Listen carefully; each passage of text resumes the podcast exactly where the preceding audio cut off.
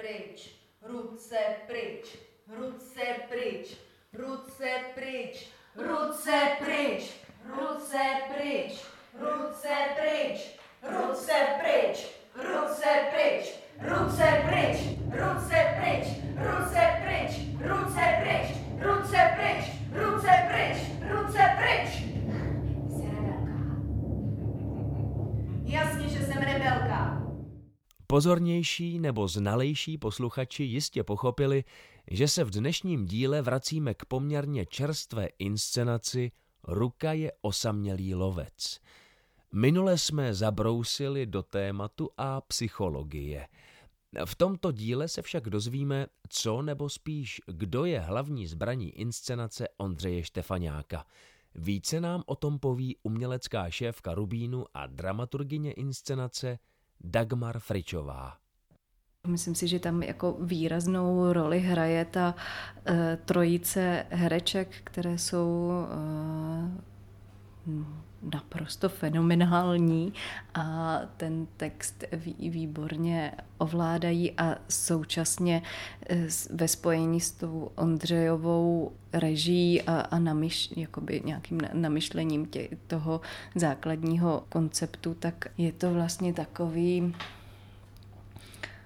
nechci říkat úplně jako kaleidoskop, ale vlastně jsou to takové jako malé smyčky různých jakoby situací, které jsou plné násilí, který, ale teď nemyslím jenom jakoby toho fyzického násilí, ale násilí, které vlastně páchají na sobě nejenom ženy, ale i muži, sami na sobě a sobě navzájem a je to vlastně taková dost jako bizarní seskupení několika smyček a neustále opakujících se, ale v něčem lehce vyvíjejících se situací, které jsou ale hlavně hrozně vtipné. Já musím potvrdit, že ty herecké výkony jsou opravdu skvělé, jenom osvětlím, v inscenaci hraje Anita Krausová, Tereza Hofová a Magdalena Kuntová. Ten text je interpretován s takovou až krutou jako nadsázkou, dalo by se říct. Je to rovina, která už je přítomná v tom textu, nebo je to spíše jako režijní záměr a licence? No to je velká otázka. Nad tím jsme teda, myslím, jako se hodně často jsme nad tím diskutovali a zastavovali jsme se nad tím. Teď jako jenom uvedu svoji cestu k tomu textu, že když jsem poprvé ten text četla, tak mi přišlo, že vlastně tam ta nadsázka tolik není, nebo takhle, jakože on vtip v tom textu je a je tam i vlastně, co je jako nutné podotknout, je to, že Katia Brunner vytváří skvělé obrazy a ta její řeč jako má nějakou vlastní výraznou poetickou hodnotu. To neznamená, jako, že je to poezie, ale je to opravdu jako velice umný text. Ale zároveň mi přišlo, že se ten text v něčem bere velmi vážně. Nicméně, když jsme pak začali ty situace čím dál tím více rozkrývat jakoby pak už prostoru a ne od stolu. A když vlastně ty naše tři grácie ho začaly ten text nějak jakoby používat v těch situacích, tak jsem spíš se k němu vracela a čím dál tím víc mi přišlo, že je teda jako brutálně ironický, až hrozně sarkastický a že tom je ta jeho velká devíza. Tak pojďme na ty tři grácie. Jmenovitě herečky Anitu Krausovou, Terezu Hofovou a Magdalenu Kuntovou. K trojrozhovoru se připletl i režisér inscenace Ondřej Štefaňák, který šel zrovna náhodou kolem. Jaký to je prostě mít dvakrát odloženou premiéru inscenace, která měla mít premiéru už nevím kdy naposledy. Jak se to obnáší pro herečky třeba? No my jsme si třeba tady dneska se s Terezou potvrdili, že v pondělí jsme nevěřili tomu, že to naskoušíme. Myslím, že to je dost šílený, jakože úplně vypadne z toho rytmu, ale zároveň je to dobré, že ta věc už je jako naskoušená, tak se jenom tak jako osvěží, no. Ne, to je fakt, mě překvapilo, že jsme si to, nebo aspoň já za sebe, jak jsem si to nakonec pamatovala, že to fakt naskočilo, že jsem si myslela, že se to budu muset učit úplně jako celý znova, ten text vůbec. A že to tam prostě někde bylo. No, tak já mám pocit, že to je jako určitě o takových 200% práce víc. Jakoby pro mě to byl brutální stres a učení a vlastně, nevím. Jako no to jo, že ten stres jakoby se skoncentroval do 4 dnů, no, který normálně se rozložíš. A mě hodně pomohl ten záznam, což mě překvapilo. Co ti nejvíc pomohlo na tom záznamu? No, jako vidět to, osvěžit si to čistě, kde jsem chodila, tyjo. Kam jsem došla. Brain dead, tyjo. Takže takhle to vypadá, když točíš po roce.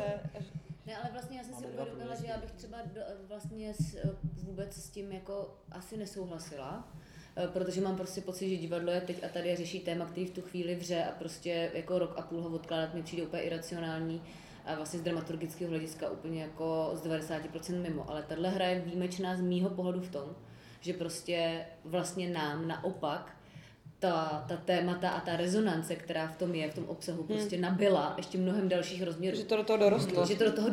Vlastně. To je moment, máme další otázka, jakože během toho covidu spoustu témat jsme to třeba ze stolu, si myslím. A jak to je vlastně tady s tímhle tématem?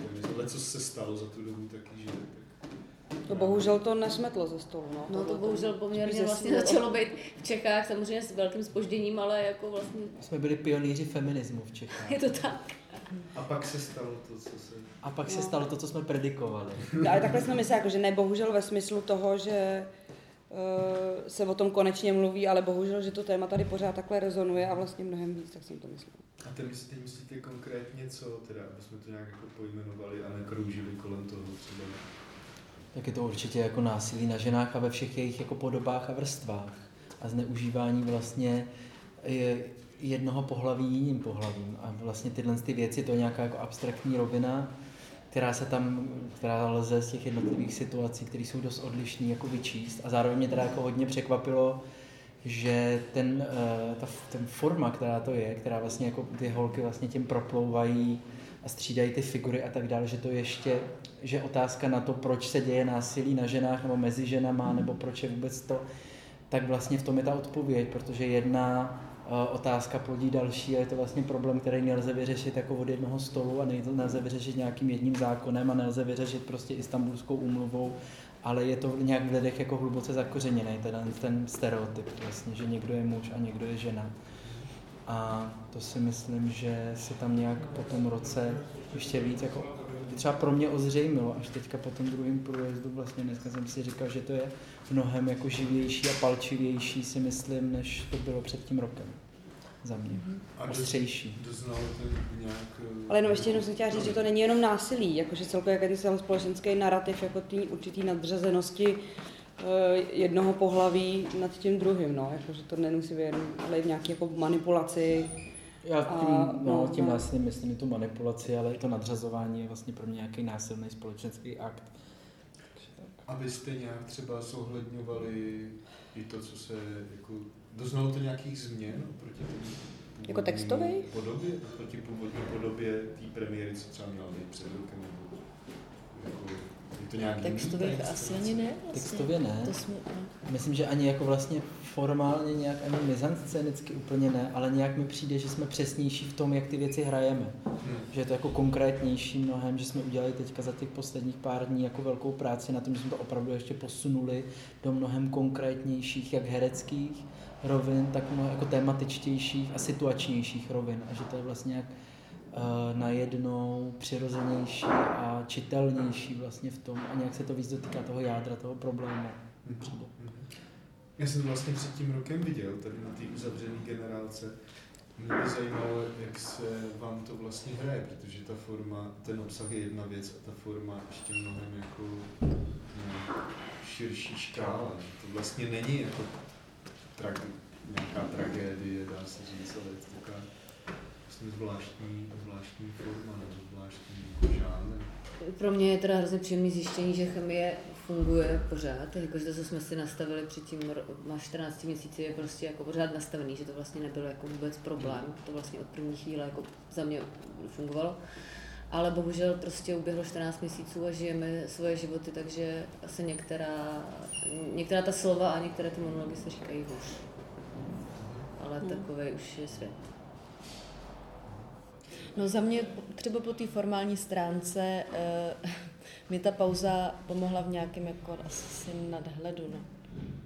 Já se v tom cítím hrozně jako svobodně, že to je jedna z takových těch inscenací, kde člověk vlastně, i přesto, že má jako přesně danou jakoby strukturu, tak to jádro těch situací mně přijde, že je neustále kreativní a že se to nějak jakoby vyvíjí. Jakože nemám pocit, že teďka jsme něco naskoušeli a já to musím takzvaně jako plnit nebo naplňovat prostě nějak daný přesně věci, ale že tam je neustále jako hra a to mám teda strašně ráda, jakože v tom fakt cítím tu živost jako toho divadla v tom smyslu té možnosti toho neustálého proměňování těch mikrosituací a vlastně různých jako postojů, že člověk si s tím furt jakoby může hrát, to mě to z toho mám strašnou radost. No je tam nějaká hra a nějaký vlastně druh humoru divného nebo vtipu a v čem to spočívá ta vtipnost třeba pro vás?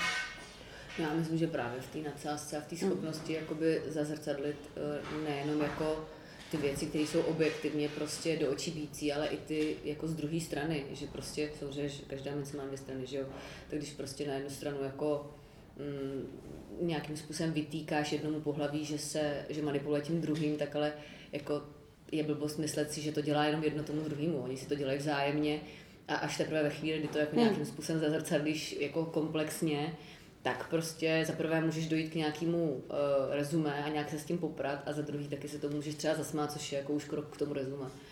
No a přijde mi, že jako to není ani divný humor, já myslím, že teda, nebo doufám, řekneme si zítra, ale já bych říkala, že by to mohl být jako regulárně prostě humor. Opravdický. Normálně Silvestr v Rubínu. Jako původně tam ještě měla hrát Jiřina Bohdalová, ale ona nemohla, protože připravovala ten velkou událost. Velký Silvestr. No, velký Silvestr, takže má to odřekla. Velký malý Silvestr. A vzpomeneš si, co vlastně jako tě dovedlo k tomuhle textu, nebo jako, jaká byla ta geneze toho vzniku? Tak já tu Brunner sleduju docela dlouho, mám to načtený ty věci, vlastně mě to jako baví právě v tom, že to jako vybízí k nějaké imaginaci, že to není čistě jako daný situace, řešíš postavy, ale to vlastně, jak tady Tereza mluvila o té divadelnosti, tak to mě na tom teda jako moc vlastně baví a to ten text je psaný jak od Jelinek, že jo, tam nejsou žádný postavy, tam není nic, to prostě jako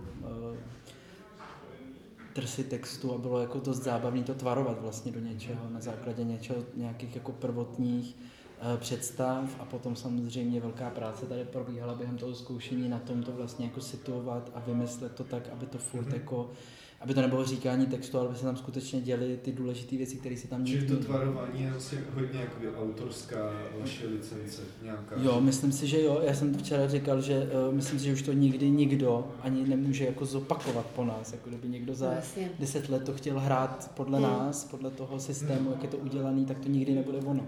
Že tady mám pocit, že některé inscenace jdou tam dělat záskoky, jde s tím takhle pracovat, ale vlastně tady si myslím, že to jako není možný, protože to opravdu jako naše a jako ryze naše, že nikdo jiný by ty interpretace vlastně neměl takhle konkrétní. Pokud chcete vidět inscenaci Ruka je osamělý lovec, pojednávající s velkou grácií o palčivém tématu, které ve společnosti stále velmi rezonuje, navštivte jednu z nejbližších repríz v A studiu Rubín, a to třeba hned 5. května 2022. Sledujte nás, poslouchejte Fate in Rubín na sociálních sítích Rubínu nebo na všech podcastových platformách. A buďte nám věrní, protože Rubín je prostě srdcovka.